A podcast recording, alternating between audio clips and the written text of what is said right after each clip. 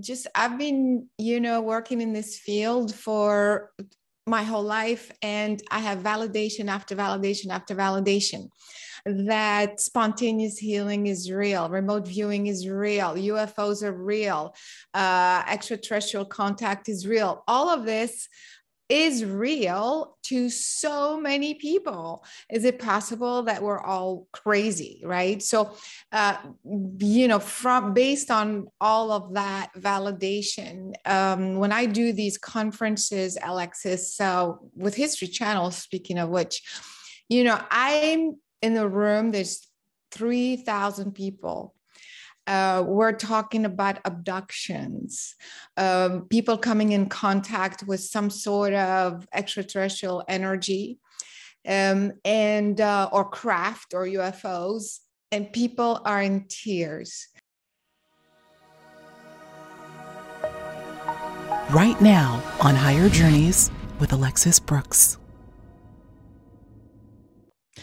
Well, it's been a long time coming, journeyers. A couple of things have been a long time coming. First of all, you may know that I have not recorded for several weeks now, uh, maybe even close to four weeks, Caroline Corey, because uh, yours truly was filming uh, for the History Channel. The proof is out there. We're coming up with season three. So it was a pleasure to get that under our belt. And I might add, and you can see who's on the screen with me, Caroline Corey is back, and I would call her a network television uh, mate as well.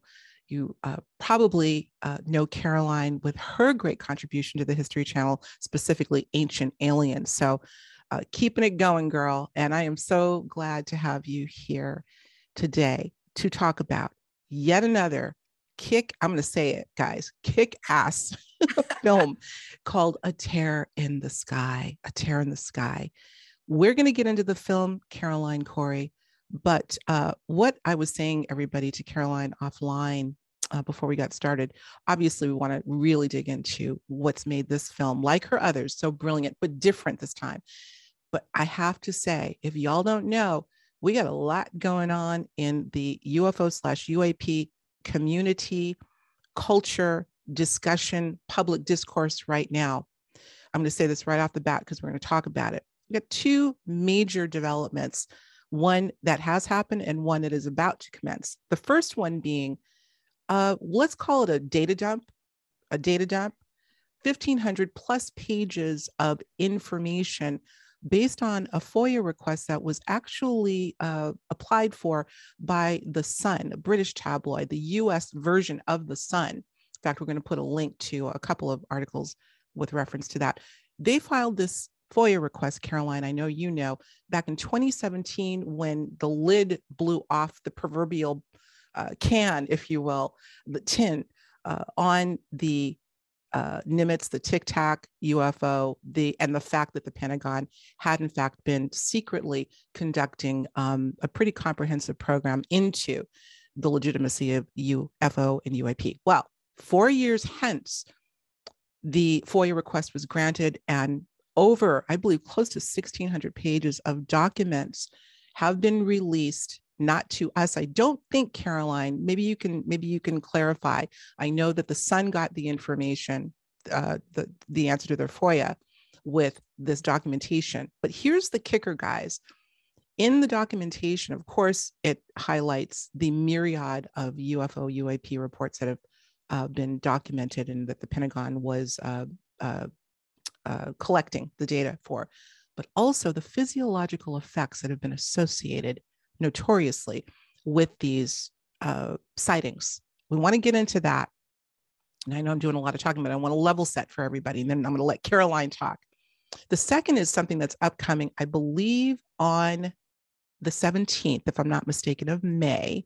We're recording here on the twelfth of May of a, a hearing that will be conducted by uh, Congress. It's an open hearing into Uh, the U F O, U A P. They want to start to collate more information, uh, not just gathering it sort of ad hoc, but really putting it together and coming up with a, a plan to really, really dig deep into all of this. So, okay, I think I got everything on the table. And we're going to talk about A Tear in the Sky and why it's all relevant right now. So, whew, got that out of the way. Thanks for indulging me, guys. Caroline Corey, welcome. got a, a few things to discuss, eh? Yeah, right. Hey, Alexis, so good to see you again. Oh, how are you, love? Oh, God, you know, life is full for me.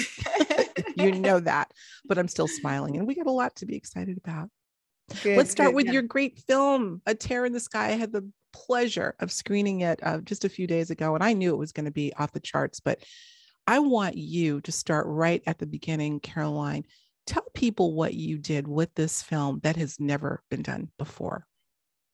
Well, as always, for those who know me from other films, uh, what I like to do is take a subject, and uh, usually it's in the paranormal realm, and uh, make it normal, because to me, my whole life is sort of paranormal, you know, and uh, but just I've been, you know, working in this field for my whole life, and I have validation after validation after validation that spontaneous healing is real, remote viewing is real, U F Os are real, uh, extraterrestrial contact is real. All of this is real to so many people. Is it possible that we're all crazy, right? So, uh, you know, from based on all of that validation, um, when I do these conferences, Alexis, so with History Channel, speaking of which, you know, I'm in the room, there's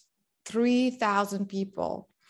Uh, we're talking about abductions, um, people coming in contact with some sort of extraterrestrial energy, um, and uh, or craft or U F Os, and people are in tears.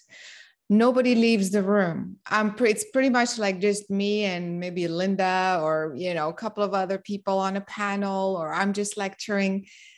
It's it's crazy how many people are actually uh, remembering uh, having some sort of extraterrestrial contact, some sort of non-physical, crazy paranormal thing. And so, so, uh, so because of that, this time uh, with the U F O subject being so mainstream, really, the last couple of years, I thought, what can I do with this subject to make it uh, credible even more to the mainstream, bring more validation? So of course, I thought the best way is to bring science. Now, you know, there's different approaches. I did not want to have a bunch of scientists look at footage that's already out there and tell us, well, we think it's this, we think it's that, because we don't really know what, you know, how this uh, uh, footage was captured. We don't have enough data. We don't have any different angles. We don't have any other uh, correlations. And so, so I thought, let's go out from scratch. You know, we, if it, if a scientist wanted to investigate this subject, how would they do it? So we went out and uh, set up an expedition with a crazy amount of equipment. And uh, because also usually it's just optical, just a camera or something like that. So of course we had a bunch of regular cameras. We had the night vision, the infrared, and the FLIR cameras, which are ten times uh, more precise in the thermal range, in the infrared range. Uh, we had uh, magnetometers, spectrum analyzers, uh, radiator, uh, radiation detectors, um, R F detector. I mean, all sorts of devices and, and a multitude of them, not just one of each. And um, for the purpose of retrieving data in real time, as we are observing the U F O, right? Um, and collecting this data and finding correlations, because that's what makes something scientific. It's when it's not just like a one-off data. It's right. That data correlates with this data, correlates with that data at the same time. Also, uh, we set up in different locations at the same time to achieve triangulation. So now we even have different angles. So, so that was a huge undertaking. First of all, no one's ever done anything like this at that scale. I've never seen anything. In fact, when we were planning the film, you know, the first thing you do as a filmmaker, you see what's out there, you know, on this subject, mm-hmm. uh, what's been done. So you don't copy, so you don't repeat, you know, and I was, we were blown away. Me and my production team were like, wait, there's not like one scientist or what, you know, one scientific organization that said, let's go out and do it right from scratch. It was mind blowing. So that's another reason why with everything that's happening right now, it's like, Caroline, go out and do this right now, no matter what it costs, no matter what it takes.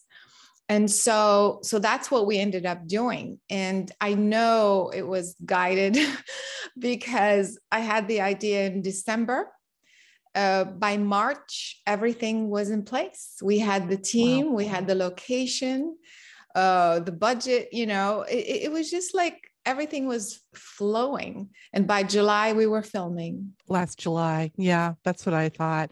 So let's give the audience, Caroline, a little bit, thank you for that, a little bit more uh, logistics in terms of who was involved and where you were and how it's connected, or at least some of what you were trying to procure was and is connected to that famous Nimitz tic-tac-toe, uh, uh, not just the report, but the footage that so many people got to see back in twenty seventeen.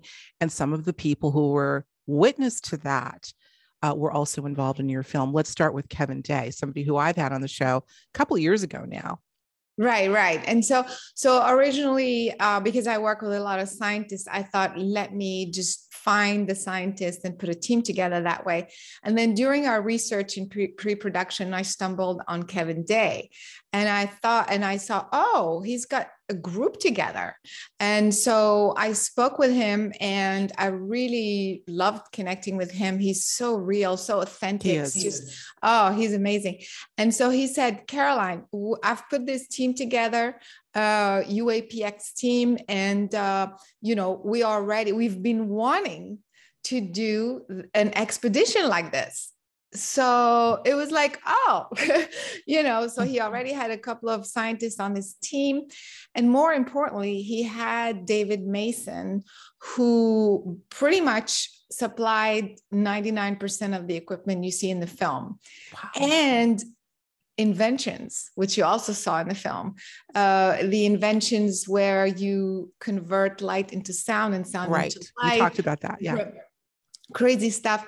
And so I thought, you know what, let me give it a try. Instead of putting a team from scratch together, let's see if Kevin Day's team would work out. And, and because of that, you know, I'm making a film, right? So there has to be a sort of a storyline. It ended up being that three of the cast members, in fact, we had another cast member, were the guys who were on the Nimitz, on the U S S Princeton, Kevin Day being the radar guy who caught it first, um, and a couple of other guys. And so, so it kind of made sense to tie that story with what we were doing. Of course. These guys, especially Kevin Day, was so affected by what happened to them. Speaking of the, of the connection. And bear in mind, I, I, I, I still hadn't put two and two together on this whole U F O thing. I mean, you know, my, I, I was living in the wilderness, man. I was um, homeless. I was, I didn't have no money left. I was pretty much rudderless. I didn't know what the hell I was going to do, and I didn't relate any of these things back back to this situation. And a funny thing happened when we were back out in the mountains. My cousin was back there with me, and uh, for some unknown reason, I started saying thank you to God. And I've never been a really religious person. I don't have a religion. But for some reason, I started telling God, thank you. And I really mean it when I say it, you know, it's from my heart. I know you do. Oh, my gosh. And when that happened, my life started to change. And so um, uh, that I, I had to integrate it. I had to weave it in. I had to weave in the human story. Um, and what ended up happening, which that part is crazy. We said, well, if the two thousand four Nimitz encounter happened in the Catalina area, and then later after that, in two thousand fourteen, seventeen, fifteen, seventeen, the U S S Omaha, the U S S Kidd, other ships as well reported similar, you know, those tic-tac U F Os in the same area, even swarms. Uh, I remember it was the U S S Omaha, I believe, swarms of these tic-tac videos. Something is in this area. Mm-hmm. Because we have Kevin Day and the Navy guys in the story. is it possible that we could go back to the same area and find the same Tic Tacs? I mean, it was like, what are the odds, right? Mm-hmm. We're two thousand twenty-one. And sure enough, it's insane, but we did catch uh, similar objects. I mean, I don't want to spoil the surprise, but it's, you know, when we planned it, we didn't know what was going to happen. And it ended up being kind of like coming full circle. Absolutely. That crazy story. And in five days, I want to just, I want to emphasize for the audience, you will undoubtedly want to see this film beginning to end. And in typical Caroline Corey fashion, it was done so beautifully, the cinematography, and yet very real. Um, five days, guys, five days, five nights that you had set up this sort of triangulation between Catalina Island off the coast of Southern California, San Diego, right? Um, and Laguna, Laguna Beach. So you, you had a team over on the island, and then you guys, I believe, were set up uh, stationary on Laguna. Five days, five nights. I have to ask you, that is like unbelievable pressure. What if we don't get anything? Did you have a sense, Caroline, that something was going to show up? I mean, you really banked, you you bet a lot of money on the farm to get some footage in a short period of time. What was going on inside of you that made oh you feel God. so confident about this? So like I said, in the beginning, it was like uh, when I was, when I had the idea, Uh, just go and make this film. Because originally I was going to do the sequel of Superhuman. Uh-huh. And then it just came like, no, to go do this film. So, so I was, I felt like I was on the right path, but the closer we got, the more money I was spending. It was like, oh my God, here's another bill. Here's another bill. It's like another fifty thousand dollars, another one hundred thousand dollars. You know, it was getting crazy. I really was like, five days, what are the odds? Right. So I, and so the, the, the scientists that were in the movie are very nuts and bolts. Like there is no, don't even talk about consciousness or contact or like, oh my God, like, you know, uh, it's, it's just, we're here to do all the physical, you know, measurements and stuff like that. So I did not have that collaborate, that support, if you will, from the actual team in order to kind of set some intention, right? Or none right. of that. So, so I was terrified. And um, even though back of my mind, I knew I had to do it, but uh, so I would go just before we got to, you know, filming, um, I would go in my hotel room. I'd be like, okay, you guys give me something. something, you know, like just one thing, you know? And so I knew something was going to happen July fourteenth. Mm-hmm. So, so I set it, uh, we set up the, uh, the expedition to be July twelfth to the sixteenth.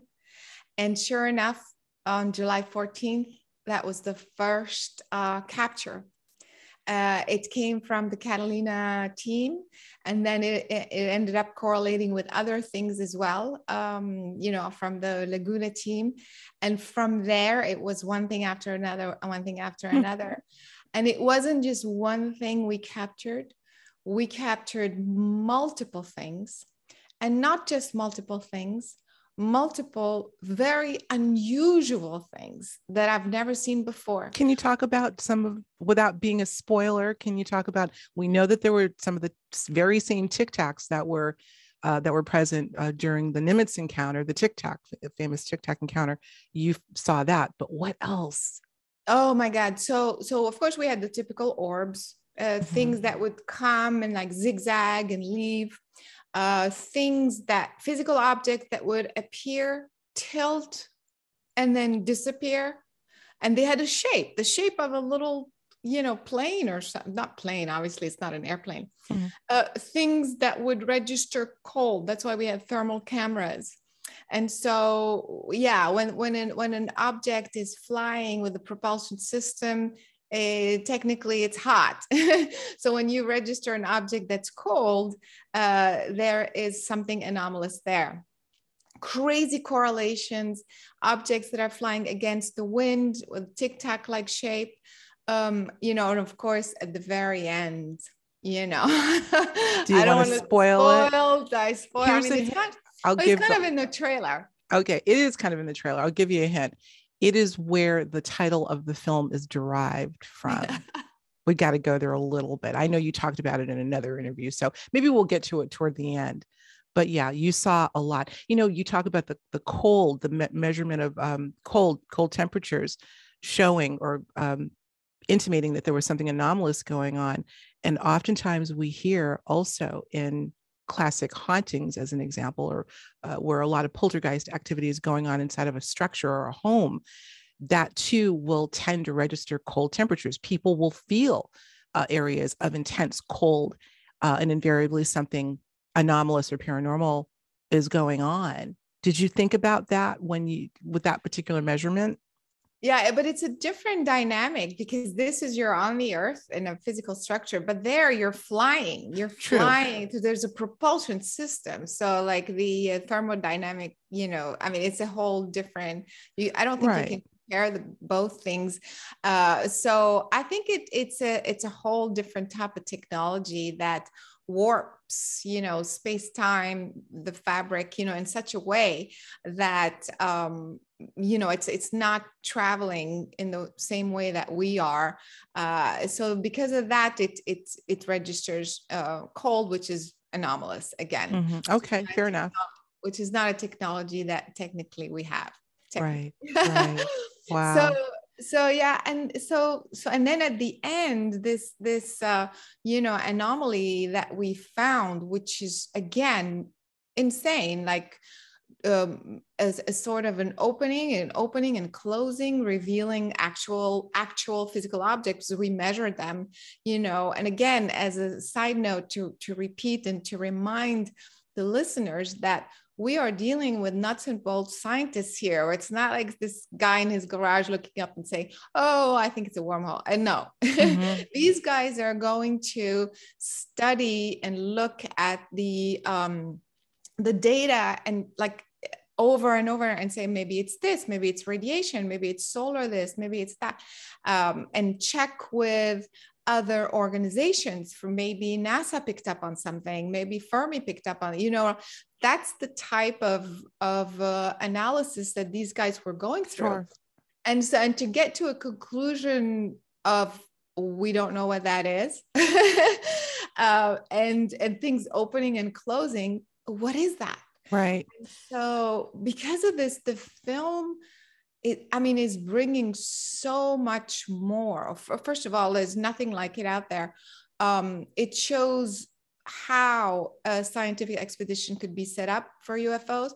It shows what we went through, and it shows the, the amount and the variety of things we were able to capture. And then I guess we added more to the story, you know? Mm-hmm. So we're onto something massive, I think, with this. You're onto something massive. And so for that, I have to ask this question. You mentioned some of the other organizations like NASA that routinely uh, uh, try to uh, procure information in this regard. And no doubt this type of studying is uh, going up exponentially with what's going on. Did you, Caroline, ever, if you can say, get approached by some of these agencies, uh, very curious about the uh, the uh, sophistication of your operation? Did you did you get any any bite from anyone? Anybody curious?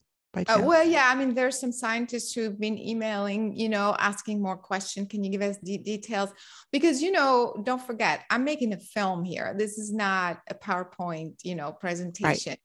Uh, at a science conference where, you know, you explain the physics, you know, the mathematical, but I mean, you lose, nobody's going to watch that. And, you know, I'm making this film for not just the U F O folks, but for the mainstream, mm-hmm. like, hey, so there's enough uh, scientific details to, to explain that this is an anomalous event.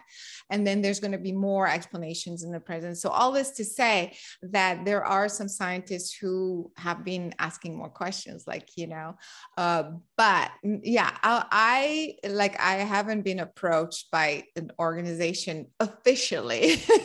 Okay. Let's say.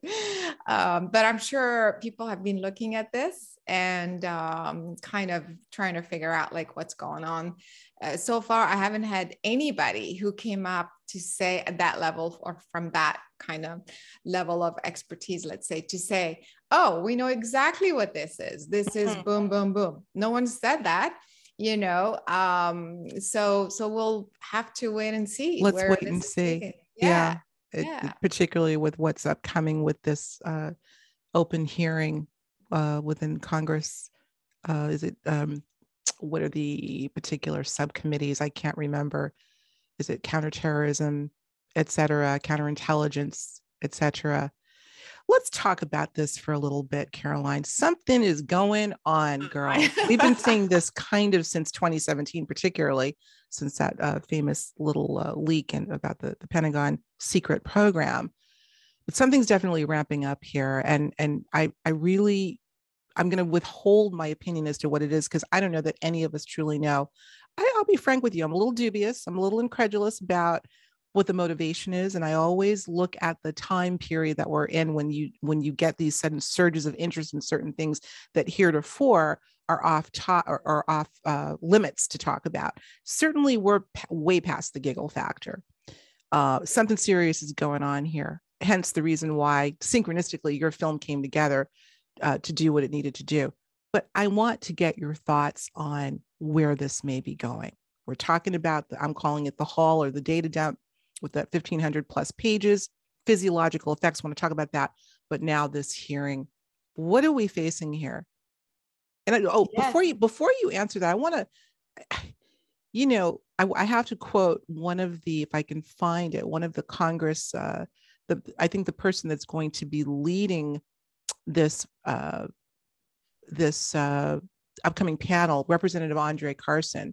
He's going to chair the hearing, and he was quoted in one article as saying, quote, "We can't rule out something that is otherworldly." I think that's the first time I've heard something like that. Yeah. No, the other uh, folks as well uh, from Congress has said, you know, kind of like here and there, but then they kind of catch themselves and say, but we can't go there. We can't guarantee, we don't know, you know, like kind of keep it very fuzzy and like confusing. Right. So, but I mean, yeah, this is a huge, huge step. And um, especially with that uh, report about the effects coming in contact, the physiological effects. I mean, what? Pen- the Pentagon talking about abductions and spontaneous um, pregnancies. The, it, it, it's like, it's almost surreal. It it's surreal. And, uh, and now the hearing. So I feel there's definitely something going on, um, an agenda going on, but at the same time, I feel it's like a revolving door. You know, it's like, uh, we keep putting out this information. We've been putting out all these U F O footage that can't be debunked or, you know, I mean, credible stuff. Then so many people talking about abductions and this and this and that. And of course, everybody's thinking we're crazy.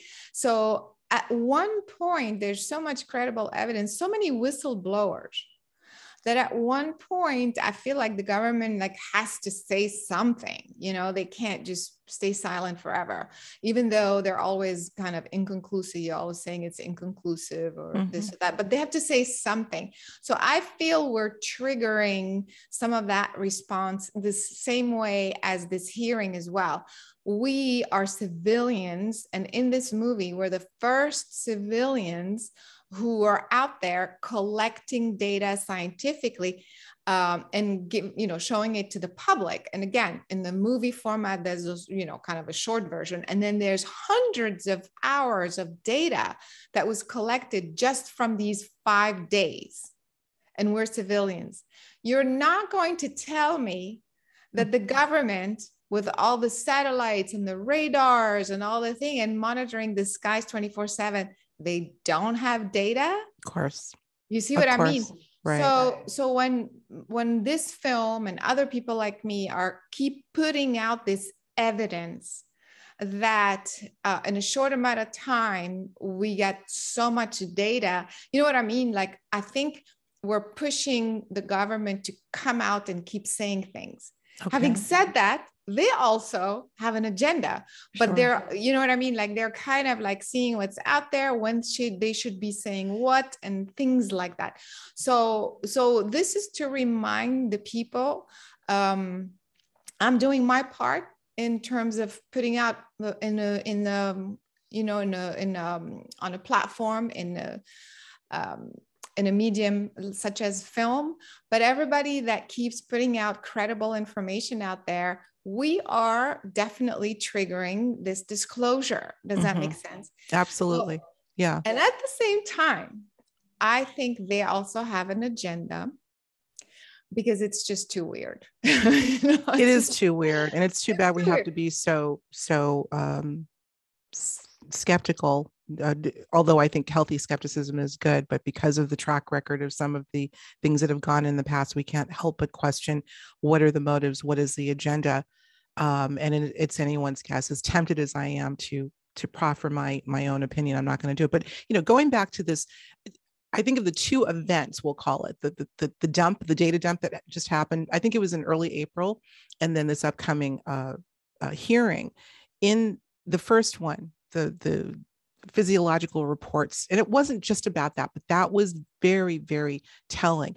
I got a quote I, uh, from a couple of articles that I picked picked up and uh, read on the subject. Uh, and I'm going to quote one fascinating document that was uh, acquired by The Sun, included in an acquisition threat support report, sets out how categories Uh, categories, including anomalous behavior with encounters with ghosts, yetis, spirits, elves, and other mythical legendary entities, classed as A, N as in Nancy, three. Then, of course, seeing a U F O with aliens on board would be C E three. But they also cover poltergeists, crop circles, spontaneous human combustion, alien abductions, and other paranormal events, also categorized in this report. Caroline, really? Now, to you and I, and to many in our audience, these are the things that we are constantly talking about. But when you get official documentation on things that have been pushed and pushed as being woo-woo and dismissed, all of a sudden flipped on its ear, what? Something's going on here. Definitely. Exactly. And so I feel, uh, I mean, again, we don't know for sure. And I don't know how much, like I can just say, you know, but I just feel that um, the government wants to get on our side, uh, apparently, you know, like want to uh, stop saying no, no, no, because I think they can't. And instead of like, it's kind of like the game, it's kind of like reverse psychology, you know, uh, instead of telling us you're all crazy, they're going to tell us, no, well, there may be something there. We know there's something there. We don't know what it is, but let us help you. You see, like, it's almost mm. like, let's, it's better to be, to do this together, as opposed to the government appearing as against, you know, say, right. it's, and hiding. So I feel like it's a technique, it's a tactic to uh, gain our tr- trust again, you know, because then, then if they say, look, we've studied this phenomenon, we, we were ignoring it forever, but we studied this phenomenon and blah, blah, blah, and this, it's telling us this. So, so this is the plan to kind of, you see what I mean? So we I get that. Can, you see, mm. so it's almost like, I feel like it's, it's a, another tactic angle to get us to trust again what they're going to be feeding us, which it could, it could does that be. Make sense? It makes perfect sense. And it could be, again, I like to say it's never this or that, but this and that, that may be one component to it. Um, another I have to bring up, and I'm going to, I'm going to be a bit, again, skeptical of, of some of these motivations historically. And you do uh, touch on this in your film about when you get testimony from some of the folks that were part of the Nimitz encounter or the Tic Tac encounter, including Kevin Day, talking about the confiscation of information at the time of the event in two thousand four. Now, this is obviously by military. This is obviously not the first time this has happened. There's a, a massive historical uh, record of this sort of confiscation, mysterious visits by men in black and others. Um, so, so I, I question how much they're saying they know versus how much they actually know, and why the secrecy and the threats against the, the witnesses in many cases by these officials. How does well, that all course, fit in? Yeah, they're going to blame it on, you know, a black projects like, hey, it's for national security. You know, we can't divulge some technology that we have, and uh, it's all for your own sake and for your good. You know, I mean, that's kind of the reason they're they're always giving. And so if that means I'm going to confiscate this data for me to analyze it and then tell you what I think it is, uh, you know what I mean? It's kind of like that. That's that's how they justify all these things happening. But it's it, it's kind of like uh, it, it's not working anymore, and, mm-hmm. and that's what I'm saying. I feel like now it's a different approach. It's a different. The government approach. is look is appearing uh, like the enemy in terms of U F Os. I mean, you know what I mean. In this whole paranormal world, they're our enemy. They don't believe, and uh, so on and so forth. And so, okay, why don't we get the people behind us to get them to do what we want them to do? Mm. Interesting. That's kind of how I feel. Uh, you know, the, the other question, if that is the case, why this, why now? Why now? Yeah. Always my know? favorite question, because timing is everything. Even though we ultimately live outside of space and time, within yes. our three D world, timing is everything. And I think that I'm always looking at the sequence of events and why things may uh, be happening at one time versus another. Yeah. Um, I mean, look at the world we're living in broadly right now, and yeah. all of, you know, so much being predicated on, um, on fear and uh, things just being different. Well, if you want to talk about introducing a different paradigm into uh, our formal former quote, normal society, what better time to do something like this than now? Right. So, so of course, uh, to me, politics and agendas is like go hand in hand. I mean, there's always some sort of agenda. So in terms of timing, again, I'm speculating, you know, I don't have proof of any of this. It's just my intuition and what I see and observe and understand. Um, I feel, uh, of course, it's a it's a big dis- distraction. Um, uh, there are there are always uh, financial reasons to. Uh, you know, just like the first report, it's like, okay, we have one hundred, we studied one hundred forty-four cases. Uh, it's inconclusive. Give us more money. We'll tell you what it is. And so there's always some sort of financial uh, reason for gain for military purposes, um, not just uh, planetary from country to country, but also um, threats from elsewhere. Mm-hmm. So, so that's, that actually has been in the work for a long time, actually, but now um, I feel like it, it's needing more attention. So, so that's the reason why um, I feel there's that agenda going on um, politically, but on the outside, it's also, it feels the timing has to do with distraction, Uh, with the planning, you know, like the pandemic. It's almost like the pandemic thing was a, that was a huge deal. Like that was it. I already talked about that. Um, now we're over it, even though it's still there. But mm-hmm. for some reason, it, it's nobody's talking about it anymore, you know? Yeah. And mm-hmm. so what's the next big story? It just feels like this other story, this narrative uh, that we're being fed for... Uh, another uh, agenda behind the scenes. And, and I think it's for military gain. We're talking about, excuse me, human motivation up to this point. Now let's dip and dip our toes into the water of perhaps non-human motivation. I've had this conversation, Caroline, with Linda Moulton Howe, I believe at some point with Richard Dolan, all of our favorites, about to what extent, if at all, what we call non-human intelligence may be behind what we're calling agendas of a, of a whole variety, whether malevolent, benevolent, or neutral. Could the timing and could some of what we're seeing, this, this revelation be, could some of the strings uh, be being pulled by the extraterrestrials or extra-dimensionals et al. Themselves? Yeah, for sure. I mean, it's it's a much bigger picture and bigger story. Like I, people think that the government is the ultimate kind of control person, you know, and or entity. And in fact, you know, whether we like it or not, or know it or not, the the planet is still part of a planetary system, which is part of a galactic system, which is part of a universe.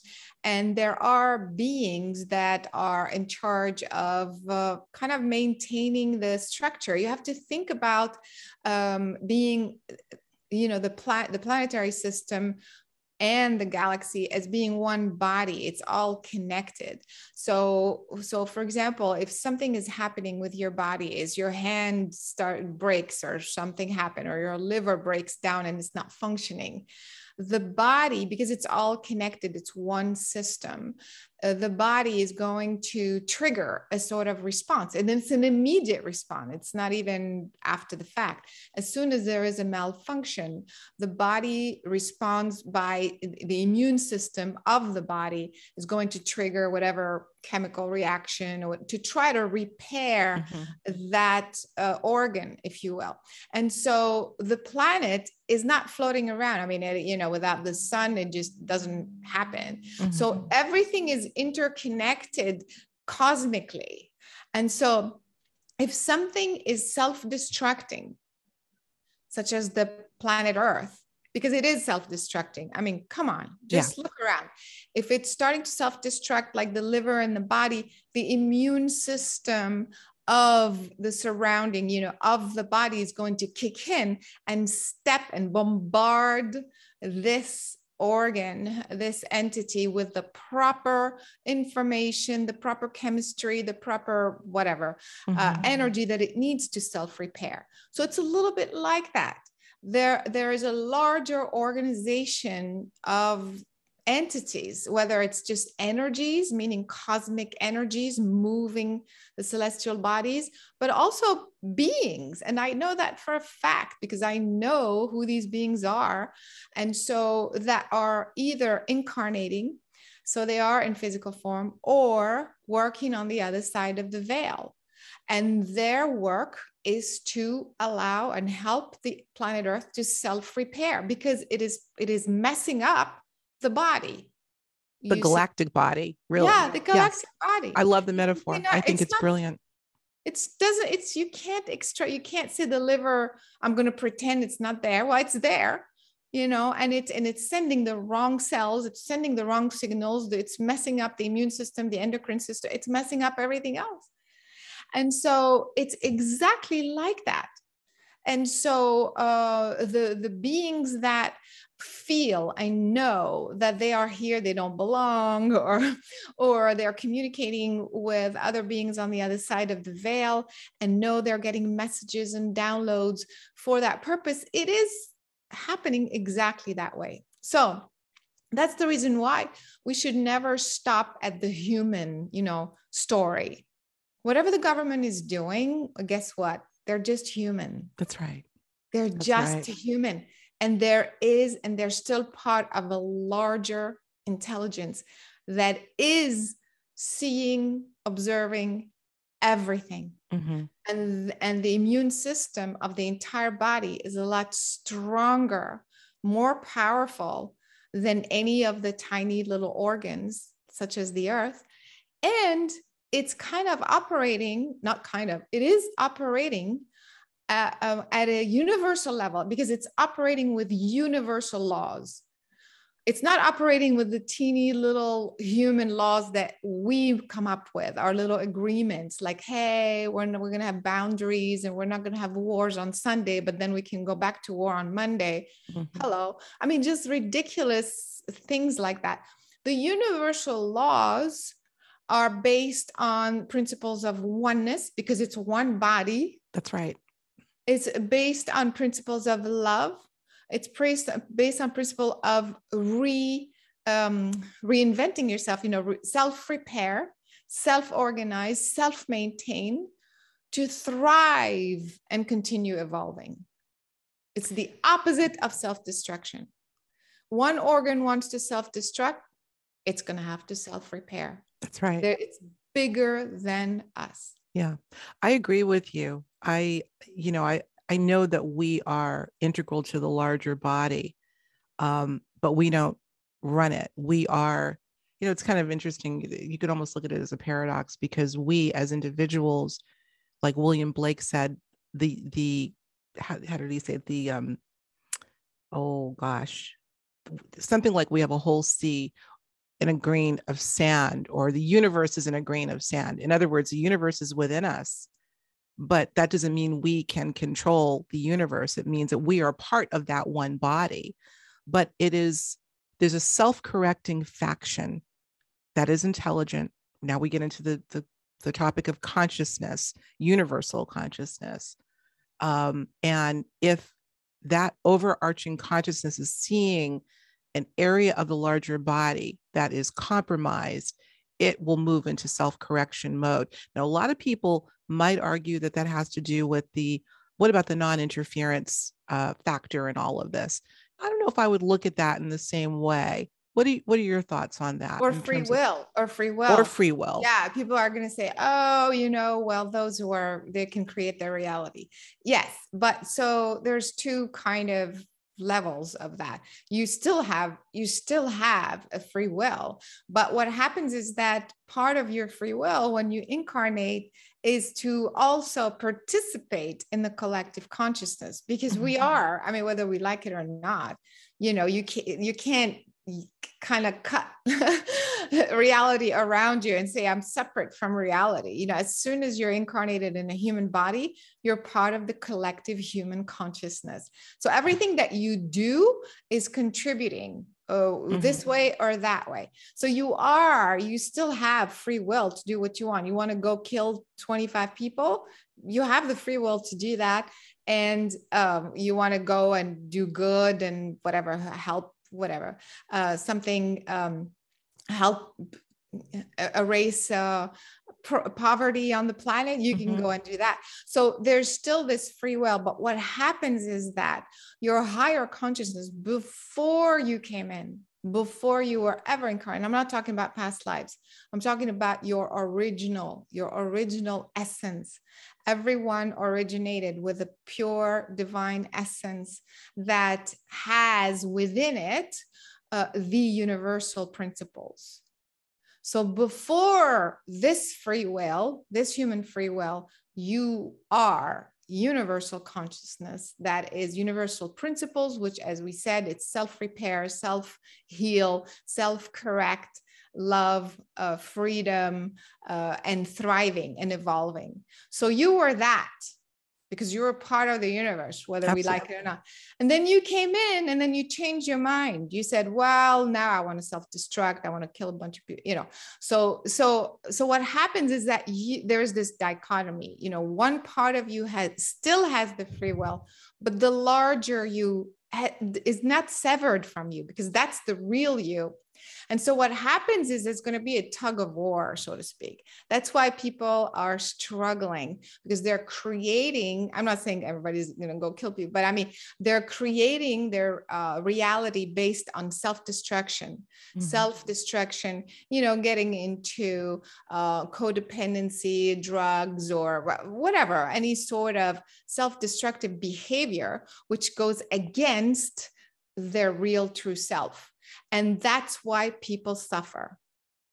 Right. So the minute they align their human free will with their higher consciousness free will, boom. First of all, everything unfolds in their life, because you, then you're in alignment. It's like um, a Russian doll, you know, like the smaller you is perfectly aligned with the larger you, which is perfectly aligned with the planetary you, which is perfectly aligned with the universal, you know, galactic you and the universal you. So everything is in perfect alignment. It's the same divine principles from up there down to here and from down here up to there. And everything starts to flow. So, yes. Wow. I don't know that I've ever heard you articulate in such a lucid, I mean, you're obviously you're very good at what you do and you're so expansive in terms of your understanding and distilling, but you really hit the nail on the head, my friend. I appreciate that. I want to talk more about the film, but we're we're winding down. I think the best thing to do is for y'all to go see the film, and we're still right at the launch. This uh this opened opened May fifth or third, was it? May third? Yeah, May third. It just opened. So it's and very it's doing fresh. Fantastic. You're already breaking some records, I've heard. So yes, Yeah. Yeah. Well, tell us, obviously we want to know where we can get it. And I believe there are a few places, but where's the best place for, where's the best touch point for people to get the film? You can see the trailer as well. We'll have a link. I was going to show the trailer, but I think I'm going to leave that for you because we, we've had such a full conversation. We'll leave a link for the trailer, but also where can people get the film on demand? Yeah, the best way is probably Amazon or iTunes. Probably Amazon is easier, but uh, they can also, because different people have different platforms. So go to a tear in the sky dot com mm-hmm. and then you'll see a link, watch now, and you'll see a bunch of other platforms as well. Excellent. Microsoft, Vudu, Apple T V, and things like that. So they oh. can... Congratulations. But we would love it if people like um, watch it, if they want to, if they love it and if they see the value, if they can support by leaving reviews, because then that helps other people say, you know, the mainstream that just stumbles on it mm-hmm. and they see it. So then it encouraged more and more people to watch. Absolutely. It. Please do. And you'll want to, and a good one at that, because you just do a stellar job. And it's, it's one of those things, guys, I will say that it's, Uh, it's not airy fairy, not, nor that, uh, not that she would ever do that sort of thing, but you, you've got that side to you that's very consciousness and uh, experientially focused. This is about the science, but the way it's presented, it scientist or layperson alike is really going to appreciate uh, the credibility that you just bring to this very, very even bigger subject than has been presented heretofore. It's just huge. And I can't get over the timing Uh, of this film coming out. So go see A Tear in the Sky. Oh, one thing we didn't do, you said you were going to give a little hint as to why it was called A Tear in the Sky, or did you? Oh yeah, that was so funny. No, actually I called the film A Tear in the Sky two years ago when I first had the, the idea.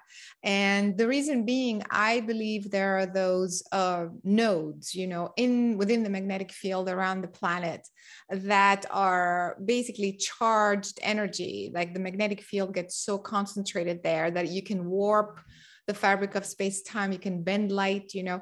So mm-hmm. I feel that um, in those particular nodes, um, that's where the U F Os or these uh, strange anomalies can happen um, because it's warping space time. And so um, I, I kind of connect with those nodes, and I, I'm cu- I want to understand and know more what these nodes are, which are to me is sort of a portal. It's sort of a right you know, well, entry exit point to other realities or other technologies or other ways to get beyond this planet. And so uh, instead of calling it a node in the sky, I, you know, like a tear in the sky felt kind of appropriate.